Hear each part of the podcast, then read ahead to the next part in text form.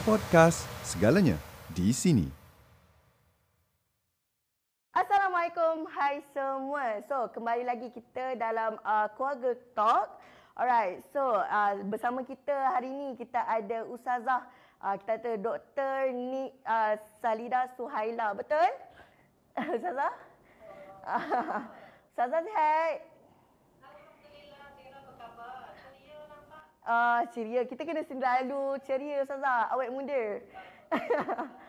okay, so uh, Ustazah, uh, uh, kita setelah sekian lama kita sepi, uh, kita last hari tu keluarga talk waktu bulan puasa. Sekarang kita dah nak bersyawal. Uh, so uh, untuk kali ni kita uh, macam dalam tempoh sebulan kita macam gap ni, kiranya kita pun dah, dah bukan kita dah habis PKP lah kita masih dari kita masih lagi dalam PKP tapi sekarang kita PKPP uh, ah, dan sekarang ni kita membawa kepada uh, normal baru normal baru. Uh, seiring dengan tajuk kita hari ni lah topik kita perubahan normal baru uh, untuk anak dan keluarga. Betul betul. Jadi uh, sekarang ni macam uh, orang dekat luar sana selalu dengar norma baru, norma baru tapi sebenarnya apa norma baru tu masih ada yang tak tahu kan. Uh, jadi uh, dia ni macam benda tu terkesan ke dengan diri kita sebetulnya. Jadi macam sekarang ni uh, saya nak tanya Ustazah sebelum tu uh, saya nak hai dulu orang-orang dekat luar sana tu uh, selamat datang uh, masuk dan ni uh, kalau boleh share lah share ramai sebab Uh, hari ni kita special, yang special ni Ustazah. Kita hari ni kita ada tetamu VIP. Uh, okay. Kita ada 200 uh, tetamu VIP. Mm-hmm. Uh, yang yang bakal. Orang kata yang kalau diorang stay lama, diorang akan dapat beli uh, hadiah. Kira sebelum okay. ni. Hadiah, hadiah tu rahsia ya? Ayah? Hadiah tu rahsia. Dia tak adalah rahsia sangat. Hadiah Ah, dia tak nak lagi kan. Ah, kiranya siapa yang uh, nak menang hadiah ni, uh, bolehlah okay, sampai habis. Nanti saya akan uh, cabut di dalam bekas ni. Ada nama-nama dia orang. Uh, nanti ada tiga orang yang bertuah. Uh, nanti uh, penghujung ni nanti saya akan cabut. Okey, boleh Ustaz tak? Boleh. Okay. So kita sambung dengan topik kita. Alright, uh, normal baharu. Uh, jadi, saya nak tanya Ustazah macam konsep dari perspektif Ustazah sendiri macam mana norma baru Hmm. Terima kasih Zira. Assalamualaikum warahmatullahi taala wabarakatuh kepada semua keluarga top. Keluarga keluarga top. Ah, susah nak sebut. Ya, saya ucapkan selamat uh, kita bertemu dan juga mudah-mudahan dalam sesi yang saya kira serba ringkas ini, walaupun satu jam sebenarnya tak lama satu jam Zira kan. Jadi mudah-mudahan kita mendapat uh, sedikit perkongsian baharu yang boleh mungkin membantu kita memahami dengan lebih mendalam lagi situasi kita uh, yang berbeza daripada kelaziman sebelum ini ya. Dan bila kita sebut uh, norma baharu kadang-kadang disebut normal baharu. Namanya pun dah dekat-dekat dia tambah L aja dia dah jadi normal kan? Jadi uh, dia ada dia adalah dua perkara yang berbeza sebenarnya Zira dan juga yang semua bersama dengan Uh, kita pada hari ini ya. Dia sesuatu yang berbeza. Norma adalah peraturan ya yang uh, bersifat lebih rasmi berbanding kelakuan ataupun behavior biasa manusia. Jadi hari ini kalau kita perasan bila kita ada PKP dulu di peringkat awal kita ada SOP PKP. Kemudian kita ada PKPB ya, ada SOP lain pula. Kemudian ada yang PKPD diperketatkan SOP lain pula. Sekarang PKPP SOP-nya lain ya. SOP SOP inilah yang dinamakan norma. Ya? Dan bila kita nak keluar daripada rumah selalunya lah kita perlu mengikut norma baharu yang telah ditetapkan oleh pihak yang berkuasa. Itu. Tetapi dalam konteks yang lain pula kita ada normal baharu ya? Yang mana ia membawa maksud kebiasaan ataupun kelaziman kelakuan kita yang mana dulu kita tak buat macam tu sekarang kita kena buat. Bukan kerana peraturan tetapi kerana keadaan menjadikan kita begitu. Eh. ini adalah normal baharu ya jadi ini dua perkara yang berbeza kalau boleh difahami. Uh, maksudnya dulu lebih senang uh, kita berbincang ya dan juga memahami uh, situasi kita hari ini. Jadi suka saya nak sebutkan lagi normal baharu dan norma baharu pada saya adalah dua perkara yang berbeza ya dan membiasakan diri untuk menormalkan diri dalam uh, situasi yang baharu ini sebenarnya tak susah. Ya kalau dulu uh, kita mungkin banyak makan di kedai sekarang dengan normal baharu kita banyak makan di rumah itu bukan peraturan tapi itu adalah pilihan kelakuan behavior kita ya. Tetapi kalau kita lihat uh, uh, dari sudut norma pula kalau dulu masa sebelum PKP kan Zira kita boleh keluar satu family kita boleh makan di kedai, kita boleh jalan-jalan. Tetapi bila masuk PKP, kita oh seorang aja kena keluar. Ha, itu adalah peraturan. Kita tak boleh lebih. Kalau keluar lebih mungkin kita akan di di diberi tindakan oleh pihak berkuasa dan sebagainya. Jadi itulah sedikit sebanyak pemahaman kita tentang asas uh, memahami dua perkara ini ya supaya kita tidak kelirulah dan sebenarnya bukan susah Rizira kita nak me, uh, mengamalkan normal baharu tetapi menormalkan norma tu yang agak susah. Sebab itu ada kawan-kawan saya sahabat-sahabat saya yang balik dari kampung dah balik ke tempat uh, masing-masing rumah masing-masing katanya uh, di di KL aja di Selangor aja di Negeri Sembilan aja yang orang mengamalkan uh, norma baru katanya. Kalau di kampung-kampung nampak begitu bebas ya.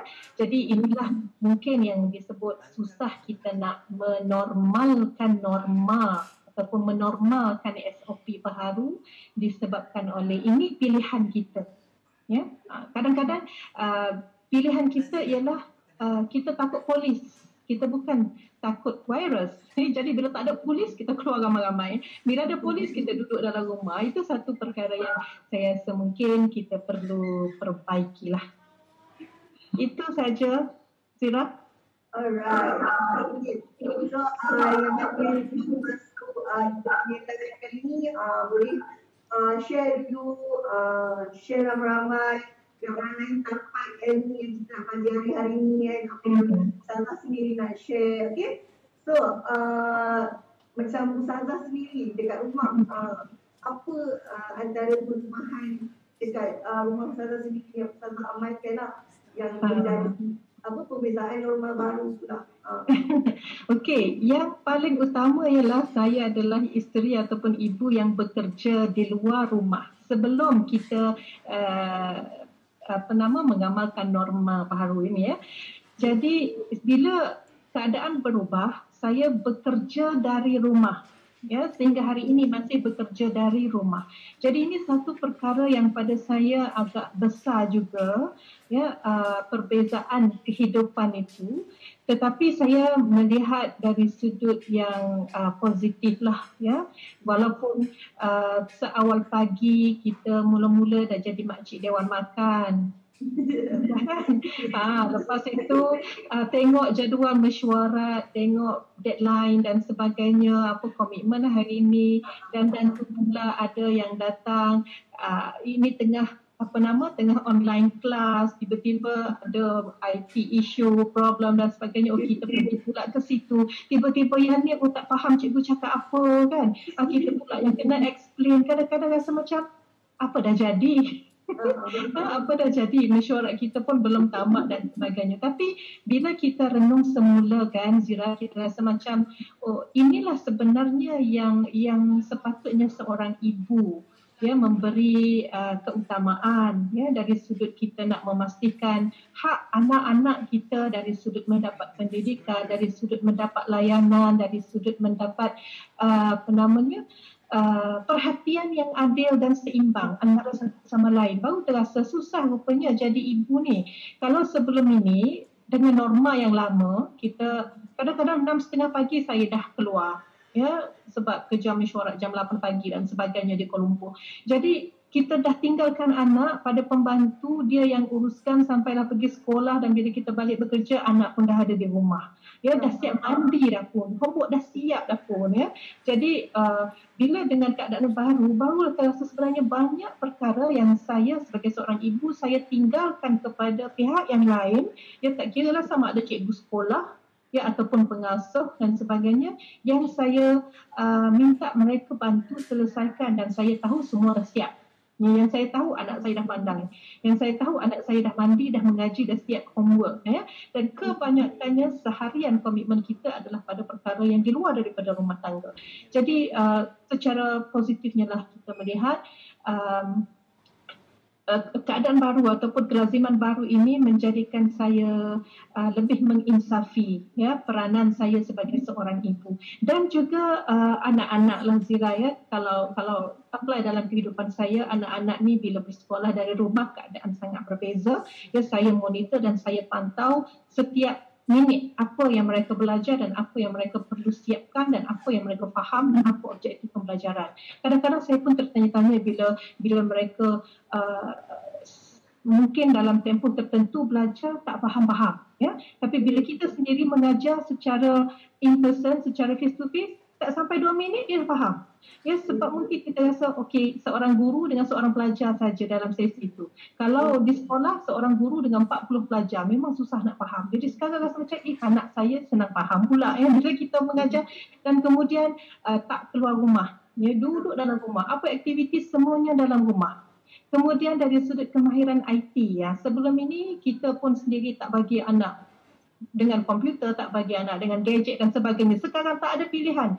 Kadang-kadang saya rasa alamak anak saya ni baru nak belajar nak tekan-tekan-tekan. Ya, anak orang lain dah boleh buat video dan sebagainya. Ya, tapi itulah uh, kelebihannya itu anak kita uh, sekarang ini seiring boleh belajar kemahiran itu seperti mana sahabat-sahabat mereka yang lain. Kemudian dari sudut pemakanan, uh, kalau ialah anak-anak sekolah makan di kantin dan sebagainya bila balik cerita tanya makan apa nasi lemak makan mihun goreng makan kuih tiaw goreng makan sausage minum milo dan sebagainya. Saya pun sendiri rasa macam alamak banyaknya uh, apa nama bergoreng. Banyaknya gula kan? Saya rasa eh, tapi dengan keadaan sekarang ini kita boleh pantau kalori yang dia ambil paginya tengah harinya malamnya. Jadi di situ pun kita rasa macam oh ini satu kebaikan. Kemudian dari sudut solat jemaah saya boleh pantau bacaan solat dia. Sebelum ini saya kata dah zuhur dah dah asar dah. Saya tak tengok apa dia baca dan sebagainya. Jadi dalam waktu ini kita solat berjemaah lima waktu uh, di rumah. Kemudian dalam masa yang sama saya memantau juga dari sudut bacaan-bacaan solat dan sebagainya. Dan sudah tentulah kebiasaan baru sikit-sikit basuh tangan sikit-sikit basuh tangan ya. Kadang-kadang bila, bila saya keluar dan saya balik dia semua lari. Dia kata saya belum mandi dan saya belum sanitize the whole body. So saya kata alamak anak saya ni dah trauma betul dah dengan COVID-19 nampaknya tapi itu satu perkara dari sudut um, kelaziman baru yang berbeza daripada sebelum ini lah. Yeah. Betul. Kalau macam Salah cakap sendiri tadi, uh, kebanyakannya dalam rumah kan. Uh, mm-hmm. Macam dari segi pendidikan anak, uh, mm-hmm. pemakanan, mm-hmm. apa semua kan. Jadi uh, selain tu lah, macam sekarang ni kan PKPP, mm-hmm. uh, orang nak kata mentang-mentang lah tu macam tak sedap pula kan sebab saya tu ada kampung kan. Okay. Uh, uh, bila kita dah uh, daripada PKP, eh, PKP, PKP, PKP, B, uh, kita sekarang PKP kan. Hmm. Macam memberikan kita lagi bebas untuk keluar. So hmm. macam sekarang ni, uh, saya petik satu isu lah. Hmm. Uh, kan baru-baru ni kita tahu sana sini buat offer uh, apa macam hotel murah tempat tempat uh, inilah yang melawat-melawat ni yang murah kan macam orang pergi bercuti walaupun di dalam Malaysia sendiri kan hmm. jadi macam Ustazah sendiri saya nak petik isu ni lah uh, kan selalu ada orang uh, dengan family bondingnya uh, orang kata macam bondingnya kalau nak bonding je pergi bercuti uh, pergi situ pergi sini ada hmm. tapi juga orang yang buat bonding dekat rumah dengan anak hmm. kan jadi yang macam keluar ni, bagi Ustazah macam mana? Adakah telah awal ni kita uh, ni? Uh, Ya, uh, betul-betul. Saya pun juga melihat um, di sekeliling kita lah, ya, ramai yang sudah mula seperti balas dendam setelah berkurung sekian lama, ya. Uh, satu perkara yang mungkin kami uh, ataupun saya dan keluarga agak berbeza ya daripada orang lain ialah kerana uh, sebelum ini, sebelum pandemik ini, saya dan suami ni agak jarang berada di rumah. Ya. Jadi bila bercuti, anak-anak bukan nak berjalan. Tapi dia nak kami satu family di rumah. Ha. Bagi dia, bila berjalan, maka ibu dan ayah ni tidak memberi sepenuh komitmen kepada anak-anak. Sebab sibuk nak bawa keretanya, dia sibuk nak pergi shoppingnya, sibuk nak berjalan, sibuk nak bergambar dan sebagainya. Jadi dia kata tak tak sepenuhnya komitmen kepada anak-anak. Jadi bila bila bercuti, semua nak duduk rumah dengan mak ayah. Ha, jadi bila berlakunya pandemik ini, semua kena duduk rumah. Saya ingat suami saya pun adalah dalam uh, dua bulan juga sebenarnya duduk di rumah tak boleh keluar kan. Uh, jadi itu satu perkara yang sangat-sangat anak-anak saya hargai dan mereka nampaknya sangat bermotivasi untuk uh, menunggu hari esok Uh, so looking forward for tomorrow like esok nak buat apa dengan mami esok nak buat apa dengan papa dan sebagainya. Jadi sebelum ini dia tak nak esok. Sebab esok dia kehilangan mami. Dia kehilangan ayahnya lagi. Kan keluar awal-awal pagi dan sebagainya. Sekarang berbeza. Jadi bila masing-masing hari ini sudah agak boleh uh, lepas daripada kurungan uh, bila tengok kawan-kawannya pergi holiday pergi pantai dan sebagainya saya tanya anak-anak mereka lebih selesa sebenarnya untuk berada di rumah. Ya, saya bawa juga ke Port Dickson, saya bawa, jadi seorang pun tak nak turun daripada kereta. Semua kata masih masih ada virus. Dia kata cuma tak ada polis tangkap. Tapi virus still there. Jadi saya pun kata kenapa pula saya nak menggalakkan anak saya keluar sedangkan mereka sendiri sebenarnya lebih selesa berada di rumah dan sebagainya. Jadi buat masa ini Zira kami tidak ada plan untuk uh, berjalan ataupun keluar daripada rumah dan um, tengoklah mungkin dua tiga bulan lagi macam mana trend pandemik ini adakah berlaku second third wave dan sebagainya. Boleh sebab kita ni uh, dalam kita nak mengharapkan perlindungan daripada Allah kita kena berikhtiar ya. Saya percaya yang ikhtiarnya lebih Allah lindungkan lebih ya. Yang ikhtiarnya kurang mungkin kuranglah dari sudut hasilnya. Jadi insyaallah mudah-mudahan uh, apa nama keadaan akan kembali normal ya setelah uh, kita bebas sepenuhnya Allah angkat sepenuhnya segala penyakit-penyakit wabak berjangkit dan sebagainya insyaallah. Insyaallah. Diharapkanlah insyaallah amin. Hmm. angkat ya Allah. Sebab macam uh, dia macam dia bukan dia sedikit memberi impak sebenarnya dia besar sangat. Ya. Yeah yang paling besar sebabnya kepada ekonomi lah. Uh, ya, betul. Uh, ada ekonomi negara ataupun diri sendiri yang macam hmm. ada orang yang kena berhenti kerja semata-mata sebab uh, company tak boleh. So macam uh, InsyaAllah lah harap uh, Allah dengar kita punya doa ramai-ramai. Hmm, InsyaAllah. Uh, kita punya penyakit ni kan. Okay. Yeah. Alright. So siapa yang Okay, so uh, siapa yang baru masuk, uh, silakan masuk, kita silakan uh, share, like video ni banyak-banyak, uh, share kepada uh, keluarga, kawan-kawan tengok uh, apa yang Ustazah beri uh, konsen untuk kita hari ni, betul tak? Betul. uh, janganlah ada orang tunggu-tunggu kita kan, uh, dengar kita habis tengok apa, sebab kita ada hadiah kat sebelah saya ni untuk Allah. Nampak? Baru sebut, baru sebut sekarang dah jatuh dah. Alright. Maafkan saya. Alright, so uh, for tetamu uh, jatuh lagi. Sorry. Sampai nanya dia, dia tak sabar. Zira itu dia tak sabar nak pergi kepada pemenang tu. Dia tak nak duduk situ. Ha, itulah hmm. adalah tanda saya. Ya. Yeah. okay, kita abaikan yang tu. Right. Uh-huh. So, uh, jatuh tetamu kita hari ni, uh, jangan pergi mana-mana. Sekian dengan kami, nanti saya akan buat cabutan. Uh, tiga nama betul saya akan cabut dalam ni. Uh, dan nanti uh, hadiah ni nanti kami akan umumkan kemudian dan apakah hadiah saya. So kalau Ustazah sendiri Ustazah tak nampak kan hadiah apa sebelah saya kan? Tak clear. Saya nampak macam hamper. Hmm. Uh, Hmm. walaupun walaupun menunjuk kat sebelah ni tapi sebenarnya tak nampak uh, macam tu. Dia macam macam COVID-19 lah ada tak nampak. Ah, uh, betul lah. Itulah tapi tapi yang ni tak takut sebab ni hadiah. Ya, ya. Yang itu semua orang nak. Yang itu semua orang nak. Hmm. Betul? Okey, Ustazah kita sambung uh, dengan soalan kita. Okey. Okey, bagi yang bertanya kenapa saya pengampun, uh, ni saya nak tengok kita punya komen lebih dekat. So, jauh dari kamera kan. Alright, next Ustazah. Okey, macam uh, Ustazah sendiri, Ustazah ada tak um, anak yang bakal menghadapi pemeriksaan? Hmm, Alhamdulillah saya tak ada anak yang mesti uh, perlu kembali ke sekolah tahun ini pada 24 Jun. Tak ada. Seorang form 4 dan seorang darjah 3 ya, yang kecil belum sekolah. Jadi tak ada. Jadi uh, nampak gayanya terus uh, dengan apa nama belajar daripada rumah lah. Eh. Kalau tidak saya ingat mungkin agak bimbang jugalah ya nak menghadapi situasi baru bila tiada dalam kawalan kita sebab kalau di rumah semua kita monitor. Okey, Ustazah. Uh, orang kata lepas uh, ucapan daripada uh, kita punya uh, Perdana Menteri kan, uh, tentang Perdana Menteri ya, ke kita punya uh, Menteri apa? We, uh, yes, Menteri lah, PM lah. Nampak? Uh, saya jumpa saja. Ataupun uh, ni, Ismail Sabri. Uh, Aha.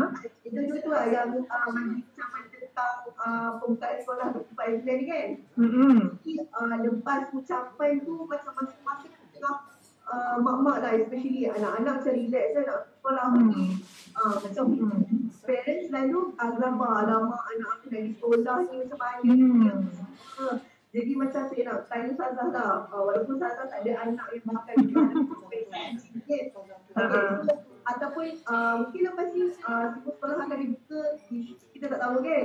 Hmm. Uh, Ya. untuk uh, nak tanya tak, macam mana persiapan sekolah untuk ibu bapa tu uh, uh, macam mana macam dulu kita pergi sekolah paling-paling paling-paling common lah bawa bekal je untuk anak-anak kan sebab Hmm.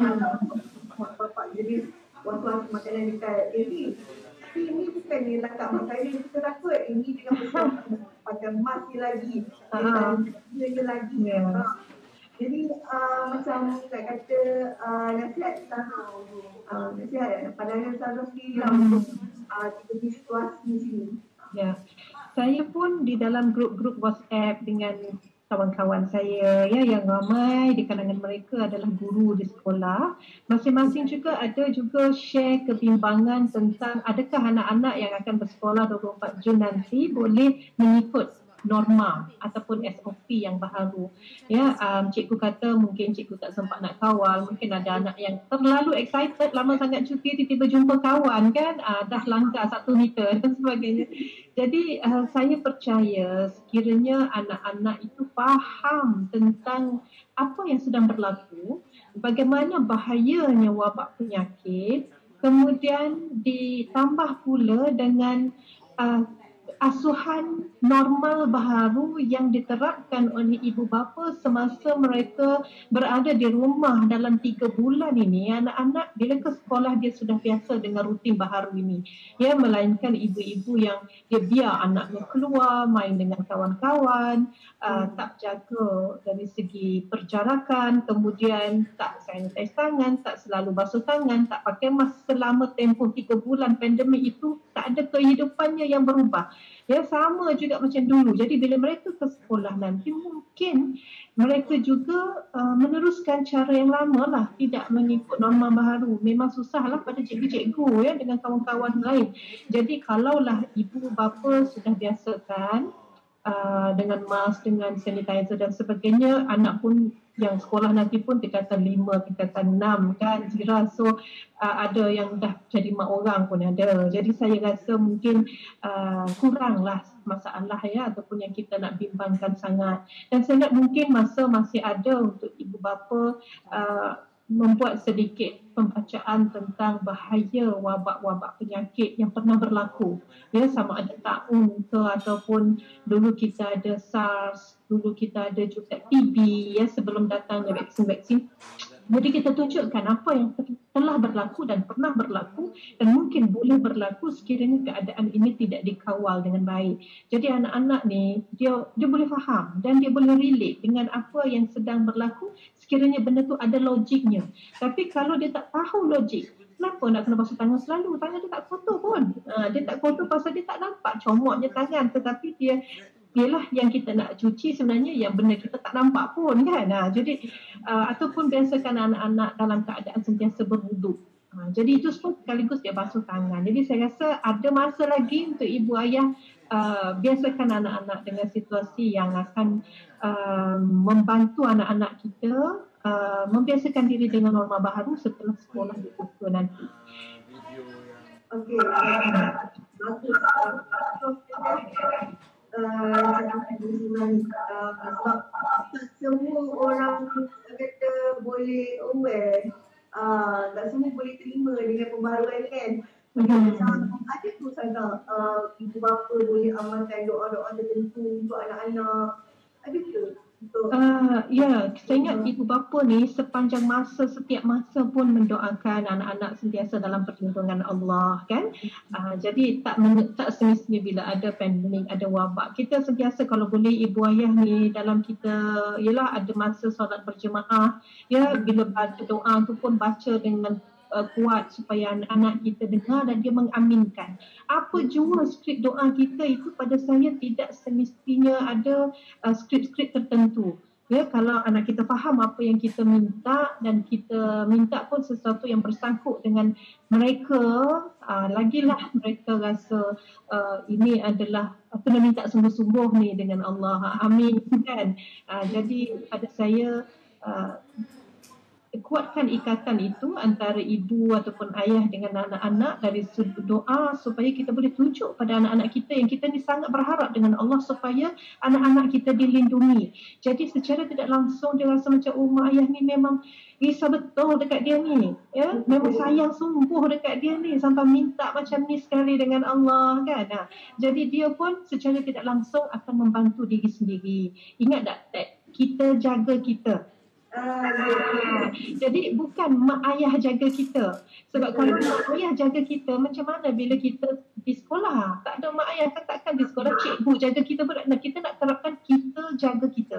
Jadi rasa tanggungjawab itu biar biar kuatlah dalam diri anak-anak kita ya supaya dia taklah rasa macam take for granted sangat. Mak ada, cikgu ada ya. Ha, so kalau berdoa pun mak nanti mak doakan dia oh tak boleh dia kena doakan juga untuk diri sendiri betul-betul so uh, ramai yang tengah tengok sekarang ni share tengah live uh, hai semua yang baru masuk uh, so hari ni kita beri topik perubahan norma baru uh, anak dan keluarga so siapa yang baru masuk ni uh, yang mana tertinggal kita dah lebih kurang setengah jam kita dah uh, ni bersiaran langsung. Uh, jadi siapa yang tertinggal boleh share dulu nanti dengar balik. Uh, dengar dulu yang sekarang. Uh, yang sebelum ni nanti dengar balik. Uh, dengar dapat dengar betul okay. betul. Pandai je dah uh, so uh, siapa yang uh, kena nak tahu kita ada tetamu VIP kita 100 orang yang uh, dengar-dengar dengan kita sekarang ni jadi yang mana yang tengah dengar tu jangan lari-lari nak mana stay tune duduk di depan uh, PC ke depan phone sekarang ni. Uh, uh, nanti saya ada nak buat sambutan betul untuk 100 orang VIP kita. Jadi siapa yang tertanya-tanya dari tadi apa VIP 100, 100 orang tu semua. Jadi kita ada buka uh, orang kata uh, keahlian ke? Penasaran lah. Uh, okay, kita ada buka penasaran. Jadi siapa yang uh, join kita punya satu tamu ni akan uh, kata beruntung lah. Uh, nanti dapat macam-macam lah. Uh, yang yang yang jadi satu seorang ni dah tahu lah dapat apa. Uh, dan tak tahu lagi apa yang sebelah saya ni. Sebab yang ni add on. Uh, kata add on. Jadi nak tahu apa ni, uh, nanti saya tengok. Nak zoom pun tak boleh jauh. Sebab nanti dia jauh, uh, dia jauh lagi sekali. Jadi, Okey Ustazah, so dalam kita bercakap ni ada uh, saya rasa dia ibu bapa yang bekerja. Hmm. Jadi dia kata uh, macam cabaran norma baru ni uh, yang satu ni macam tadi Ustazah kata kan anak-anak kat rumah kan. Jadi macam sekarang ni kita dah PKPP, orang kata daripada start hari tu lagi lah sebenarnya uh, dah boleh sebelum puas, sebelum raya lagi dah boleh start kerja. Hmm. Mesti uh, sekarang ni ibu bapa bekerja, anak-anak kat rumah.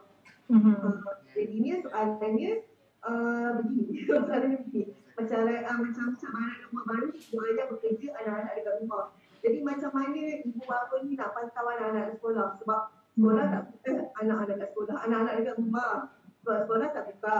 Lepas tu Betul. ada juga uh, taska yang tak berani, bukan taska lah mesti kasut, tak boleh nak, tak berani nak ambil anak untuk uh, diorang jaga, sebab diorang takut. Ini again happen kat diorang. Ya. Uh, lepas tu uh, terpaksa ibu bapa ni tinggal anak dekat rumah. Jadi macam mana ibu bapa nak, nak pantau anak-anak? Um, ya betul Zira, sangat betul. Maknanya kita di negara kita ini sebenarnya tidak semua bersedia uh, dengan pembelajaran secara maya. Ya, dan kita tidak boleh menjadikan ia satu peraturan yang tegas yang mana semua orang tidak boleh excuse daripada pembelajaran dengan cara begitu sebab keupayaan kemampuan kita berbeza.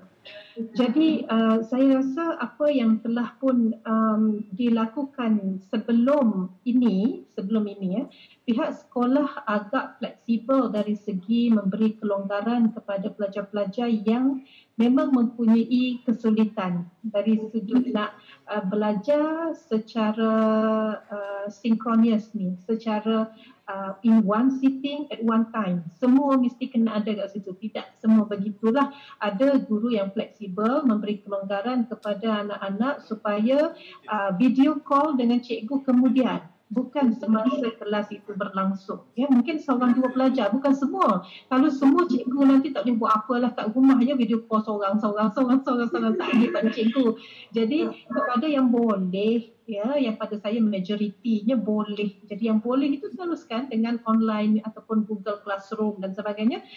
Tapi yang tidak boleh itu pihak uh, guru tidak boleh uh, apa nama men, me, berkeras lah ataupun tak boleh nak beri peluang kepada ibu bapa untuk uh, anak-anaknya belajar pada waktu lain. Tunggu cik, tunggu ayah ataupun ibu balik sekolah dulu barulah ada phone-nya ataupun laptopnya ataupun baru uh, boleh beli data untuk internet dan sebagainya.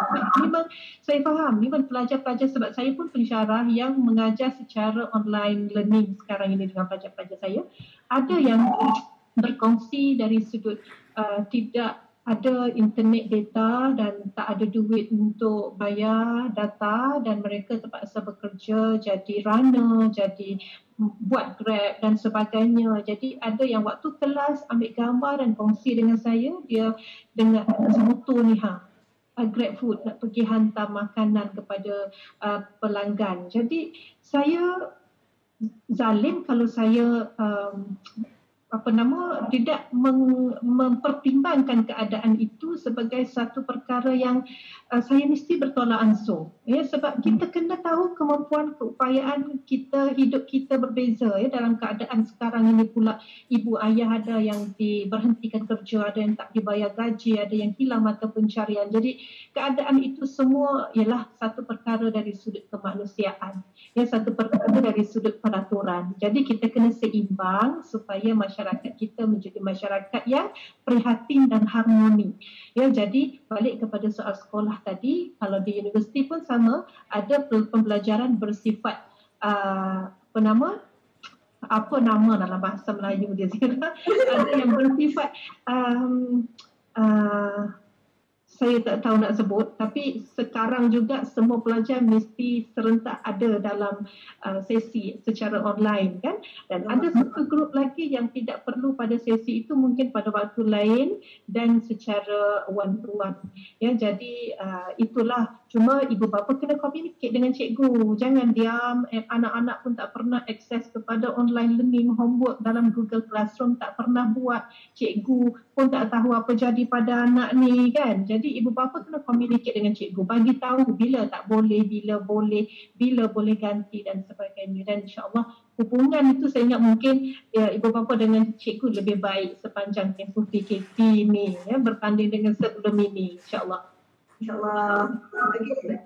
Ah, yang mana besok, ah, selamat datang. Kata, ah, nanti kalau habis habis awak tengah ni bolehlah share video ni. Ah, dengar balik banyak Ustazah seluruh dia tadi kan. Ah, Ustazah. Zira nak cakap, saya cakap banyak lah tu. Eh, banyak kan? Kalau saya cakap banyak takut orang yang keluar. Tak apa, Ustaz. Memang anak Ustazah yang cakap banyak. Ah. Ah, nanti orang yang bosan kalau saya cakap. Okay, Ustazah, ada orang tanya. Uh, saya rasa orang ni terlepas uh, dengan uh, apa uh, Ustazah ada cakap tadi macam mana anak apa macam mana kita nak didik anak untuk uh, into uh, norma baru kan. So Hmm. ada dia, sekejap eh. Uh, nampak. Uh, ada je halangan. Tadi uh, ada barang jatuh, uh, sekarang ni masalah kat situ kan. So macam mana nak ajak anak yang tak faham tentang norma baru. Uh, Ah, okay. So kita repeat balik lah. Okay. Kita yang pertama sekali, uh, sikit sikit. Ah, kita dua jam kan? apa dia? Kita dua jam kan? So, uh, Okay. Uh, yang pertamanya itulah saya katakan anak-anak kita kena faham situasi yang berlaku sekarang ni. Maknanya dia kena faham COVID-19 itu apa dia, apa ancamannya kepada kesihatan kita, apa kesannya kepada kehidupan manusia di dunia, bukan di, di tempat kita je di seluruh dunia. Kita sebut tadi saya dah sebut dari sudut ekonomi, begitu juga dari sudut sosial, pendidikan kan sosial dari sudut uh, apa namanya uh, semua sekali lah. Ya, jadi bila dia faham itu, oh jadi dia tahu kenapa kita kena berubah 100% kehidupan kita rupanya sebab inilah yang bahaya. Jadi bila dia faham yang itu, ah, barulah kita mula dari sudut kelakuan kita berubah. Ya, selepas kita faham benda tu kita berubah dari sudut kelakuan. Tapi yang perlu buat dulu perubahan ini adalah ibu bapa ya ataupun orang yang lebih dewasa. Kalau anak tu tinggal dengan mak ayah, mak ayah lah dia kena buat dulu rutin baru ini. Ya sebab kalau mak ayah pesan kena basuh tangan, mak ayah tak basuh tangan. Kena pakai sanitizer, mak ayah tak pakai sanitizer. Bila kerajaan kata seorang aja ketua keluarga boleh keluar untuk beli makanan, dapur dan sebagainya, uh, dua orang yang keluar. Jadi anak kita secara tidak langsung kata uh, sebenarnya tak payah ikut sangat. Ya, tengok mak ayah kita mana dia ikut sangat. Ah, jadi bila anak ni dah jadi macam itu, so macam mana kita nak ajar ya sebab teladan itu tidak ada dalam rumah. Begitu juga kalau misal kata saya katakan uh, anak-anak ni kalau ikut kalau, contohlah kalau dia nak keluar, kita kata kat dia tak boleh keluar sebab begini-begini, uh, toilet semua tak ada, kena tutup semua surau pun tak ada, tak boleh solat. Jadi uh, better duduk rumah uh, apa nama dan kalau balik pula kena mandi lagi, baju kena basuh semua sekali susah. Tapi bila kita keluar, kita kena tunjuk lah. Bila kita balik, kita kena mandi. Ya, so, kalau kita balik kita tak mandi, so dia kata kata macam anak-anak tak boleh keluar sebab kena balik mandi dan sebagainya. Tapi mak Afiq tak mandi ha, jadi keliru anak-anak kita. Jadi macam mana dia nak uh, mudah diajar dengan kebiasaan baru kalau kita sendiri yang tidak serius dengan kebiasaan baru itu. Jadi saya rasa uh, tak susah sebenarnya, dia simple je tapi kita kena tunjukkan teladan. hmm, betul. Hmm. Okay, Ustazah. Uh, saya rasa ni soalan terakhir lah untuk uh, kita punya uh, live hari ni. Uh, saya pun sedih nak baca soalan last ni sebab nak sembang panjang lagi dengan Ustazah. Itulah. So, sejam tak cukup lah. Saya Ah, betul kan? Jangan eh. Kita sambung je lah. Tak kisahlah penerbit tu. okay, Ustazah. Alright. Um, um, uh, sekarang ni uh, kita PKPP, kita uh, kata norma baru ni uh, rasanya start daripada PKP lah, bukan PKPP ni lah kan.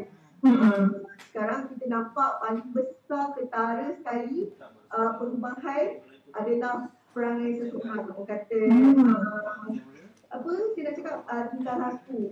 Betul tak tak? Betul. Contohnya lah.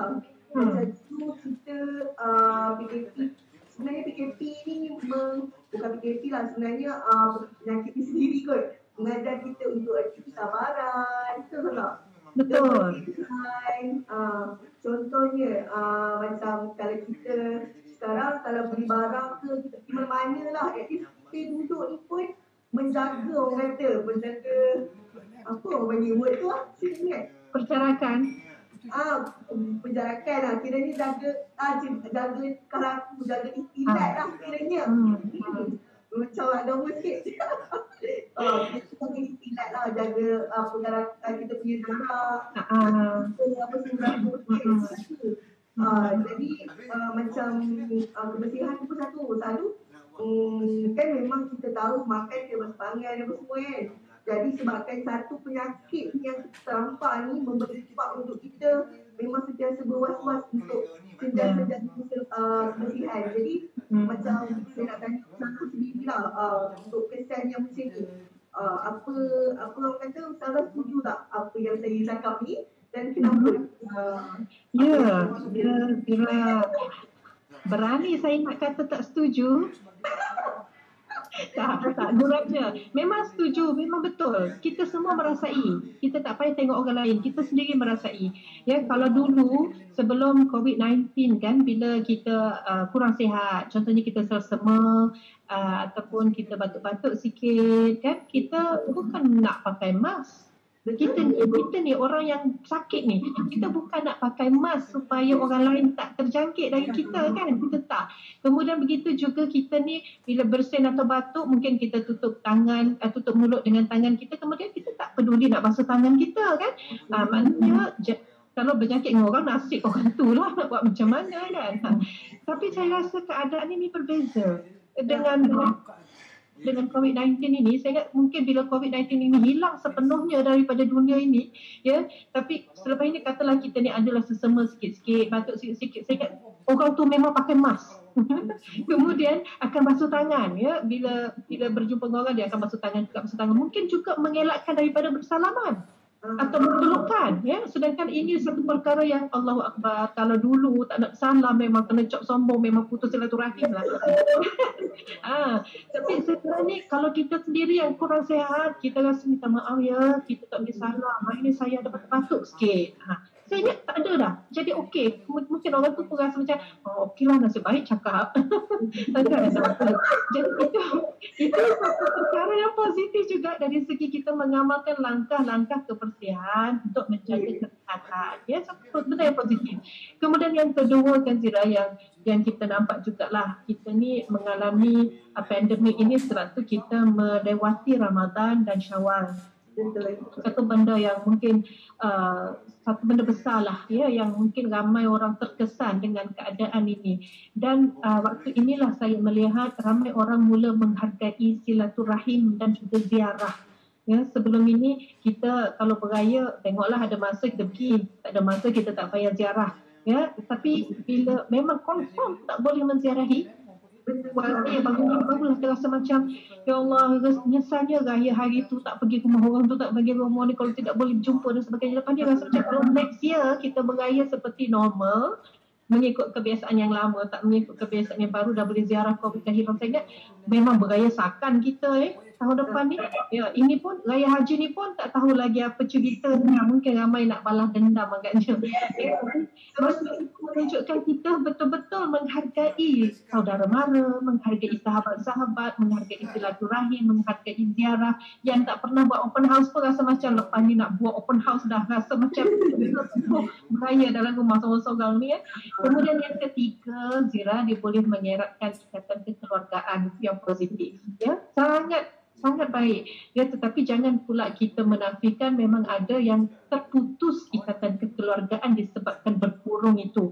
Bila berlaku keganasan rumah tangga, anak-anak didera, abang buli adik, sumbang mahram, isteri di, di, di, didera emosinya dan sebagainya itu pun berlaku. Cuma kita nak melihat dari sudut yang positif. So, kita lihat dari sudut bagaimana uh, duduk bersama, berjemaah dalam setiap aktiviti itu memberi kita uh, lebih uh, kuat lagi ikatan kekeluargaan. Kemudian yang seterusnya mengajar kita jadi lebih bertanggungjawab terutama kepada diri sendiri dan orang lain. Saya pun rasa terharu bila anak saya kata ada kawan dia yang memang stranded di asrama dan tak boleh balik ke kampung di Sarawak. Jadi apa yang kawan-kawan buat ialah masing-masing kumpul duit masing-masing untuk beli tiket flight. Kawan tak boleh balik tadi tak cukup duit untuk tambang. Kawan-kawan lain dah balik. Jadi yang ni kumpul duit cukup duit tambang bagi kawannya untuk beli tiket balik. Lepas bila dah mula pula universiti ni dah nak mula kan uh, mahal pula tiket nak balik ke kampus. Ya, katanya sampai 800 sahala daripada Sarawak. Uh, mahal. Jadi tak mampu untuk beli tiket. Kawan-kawan tiket pun lagi. Ya, cukup 800 dan bagi masuk akaun kawan ni untuk beli tiket. Jadi saya diam, saya kata, uh, yalah kita nak suruh dia sendiri menentukan bagaimana sifat ihsan dia pada sahabat-sahabat. Bukan kita duduk nasihat, nasihat, nasihat. Dia biar dia sendiri buat keputusan. Jadi bila dia, saya dengar itu dan dia kata dia buat begitu, jadi saya rasa ya Allah syukur kepada Allah. Inilah yang kita nak dari sudut uh, apa nama prihatin kita kepada orang lain dalam keadaan semua orang susah ni ya. Dan yang, yang terakhirlah kita gunakan kemajuan teknologi secara maksimum. Dira saya tak tahu messenger ni ada video call. ha, apalah nak kat aku pun boleh. Kemudian baru saya, oh messenger boleh video call. Jadi ini kali pertama dan sebenarnya saya ni tak malulah nak mengaku sekarang ni pandai lagi lah daripada dulu. Benda tentang tentang IT ni sekarang banyaklah kita belajar. Padahal kalau ikutkan daripada dulu lagi 2020 ni ke arah negara yang yang berteknologi tinggi ya. Tapi nak mengharapkan kita sendiri nak mengamalkan teknologi tinggi tu, hey, tak jadilah. Dan bila keadaan ini berlaku secara automatik kita uh, belajar. Jadi banyak benda yang positif Zira agaknya kita kena bincang bab yang positif sahaja dalam satu sesi lain lepas ni. Senang senang. Uh, dia sebenarnya uh, betul lah uh, 2020 ni adalah uh, waktu apa? Teknologi maju. Tapi kita tempat pun ada dah sebenarnya. Ya, yeah, betul. Orang terbang. Ha? Orang pun terbang. Ah, uh, itulah. Cuma kita sendiri lah macam mana kita godek dia tu. Ya. Betul. Uh, ya, hari ni sana dapat ilmu. Lah. Masya Allah. Ya, lepas ni sana lagi senang lah kalau nak berpikir dengan orang kan. Betul. Okay, Ustazah, kita macam dah sampai ke hujungnya. Kita sedih pula. So, Itulah. Mungkin lepas kita sembang belakang pula. Boleh. okay. Ustazah, saya rasa dia orang pun dah tunggu apa, kita siapa nama yang uh, bertuah untuk dicabut, untuk dapat ajar ni. Dia sebenarnya besar. Satu, dua, tiga. Betul. Ah, betul. Poin pengarah saya betul. Okey. So kita dah ada tiga ni. So orang akan dapat tiga ni lah. Jadi saya akan cabut uh, ikut urutan dia. Uh, cabut je tiga tu eh. Alright. So uh, Ustazah tu cabut. Uh, no. tak masuk tangan kat situ. Itulah macam macam ah uh, Okey, sekejap eh. Saya cabut tiga. Uh, ini ini nama semua ada nama tau. Bukan safety dia orang ha, nanti ada orang kata safety kasih pula. Sian saya. Kena kecap right. Sekejap eh tiga. So dia katakan saya ada tiga aja. Oh ada orang kata tu tutup mata pula. Hmm sekejap. Saya saya oh. okay. So uh, saya pejam mata. Saya sambung satu dulu lah. So yang ni akan dapat hadiah apa? Yang mana? Yang ni. Ini ya? Uh, orang belakang tak ada kau. Terus saya cakap pula. So akan dapat yang ni. So, uh, calon-calonnya adalah pemenangnya adalah Oh, Saza. Ya. Orang tu nama sama saya, nama ke saya? Alamak. Alamak. Dia dah tutup mata tak tadi? Tutup mata tak tadi? Eh, saya tutup. Ah, okey lah. Tapi ini bukan nama saya tau. Oh, yalah. Ah, dua orang Jira binti Rashid. Saya ada Siti, dia tak ada Siti. Ya, yeah, Tania. Tania, ah, dekat pemenang pertama. Ah, so nanti ah, kita akan serahkanlah hadiah kita nanti kemudian. Ah, jadi siapa tuan nama ni boleh komen sekarang. Ah, tak nak komen nanti saya ambil. Okey, satu dah siap. Alright, next. Saya pejam mata. Nanti kan dapat lagi nama saya. Kalau bukan, bukan saya. Alright, next. Kita ada, oh, nama dia simple je Ustazah. Hmm. Dia Sheila. Wah. Ini Sheila ni akan dapat apa? Yang mana ni? Ah, Sheila ni akan dapat ni, ni, ni bukan untuk tau. Dia akan dapat ketiga kan. Ah, dia akan dapat diri kotak ni. Ah, Bertuah betul tu. Hmm. Bertuah. Ya, betul dapat tiga terus. Hmm. So lagi satu tu lah. Kita nak cepatkan masa. Saya banyak nak cakap. Alright. Uh, last kali. Kita ada Nur Shamira Nadia. Inilah paling bertuah sebab dia dapat uh, handphone besar. Oh. Ah, Pasal kan video pula. okay. So, uh, terima kasih Sada. Kita dah cabut nama ni. Tiga nama, uh, tiga nama ni kalau tampilkan diri anda di komen sekarang untuk saya tengok. Alright. So, untuk saya, uh, ni lah. Saya nak contact lagi. Jadi, uh, Ustazah terima kasih sudi uh, kata teman saya hari ini berbicara, uh, bersudi berkongsi orang kata apa? Uh, info yang berguna untuk orang ramai. Ah, Sama-sama Zira. Saya pun uh, belajar. Kita berkongsi pengalaman hidup saja. Hmm. Ya Allah. Terima kasih kepada Kak Noh dan Ah. semua pihak di belakang tabir Unsung Heroes tu. Ya, malu-malu pula. Okey, Sana. Terima kasih, Sana. Sama. Dengan kami, ya, Sana, ya? InsyaAllah. Alright, insyaAllah. So, uh, terima kasih uh, kepada semua yang tengah tonton uh, kita punya live sekarang. Yang mana yang baru masuk, tiba-tiba, tiba-tiba klik sekarang pula. Waktu kita habis ni, Sana. Boleh share dulu. Alah. Ah, share dulu, lepas ni tengok balik sebab kita orang dah nak lah. Dah tak kira lah. Cakap apa lepas ni. Ah, lepas ni, uh, share, tengok je balik. Ah, betul tak? Okay. Jadi, uh, terima kasih. Uh, Ustazah ada nak cakap kata-kata terakhir untuk uh, penonton pada keluarga? Um, saya rasa sebagai pesanan akhir lah. Ya, uh, uh, selamat menjalani uh, kehidupan dalam normal yang baharu. Ya, banyaklah kita berdoa supaya Allah melindungi kita, ya, diangkat uh, segala musibah daripada uh, melanda negara kita dan seluruh dunia dan banyak-banyaklah kita kembali kepada pencipta dan insaf ya tentang uh, kuasa manusia yang begitu terbatas. InsyaAllah. InsyaAllah sama. Okay. Jadi, uh, kita akhiri kita punya live. Uh, jadi, uh, terima kasih Zaza. Terima kasih semua kali tadi. okay. Assalamualaikum semua. Terima kasih. Jumpa lagi untuk minggu depan. Uh, kami akan live lagi minggu depan untuk buat uh, Covid Talk dengan orang lain pula. Dengan tajuk yang lain pula. Nak tahu?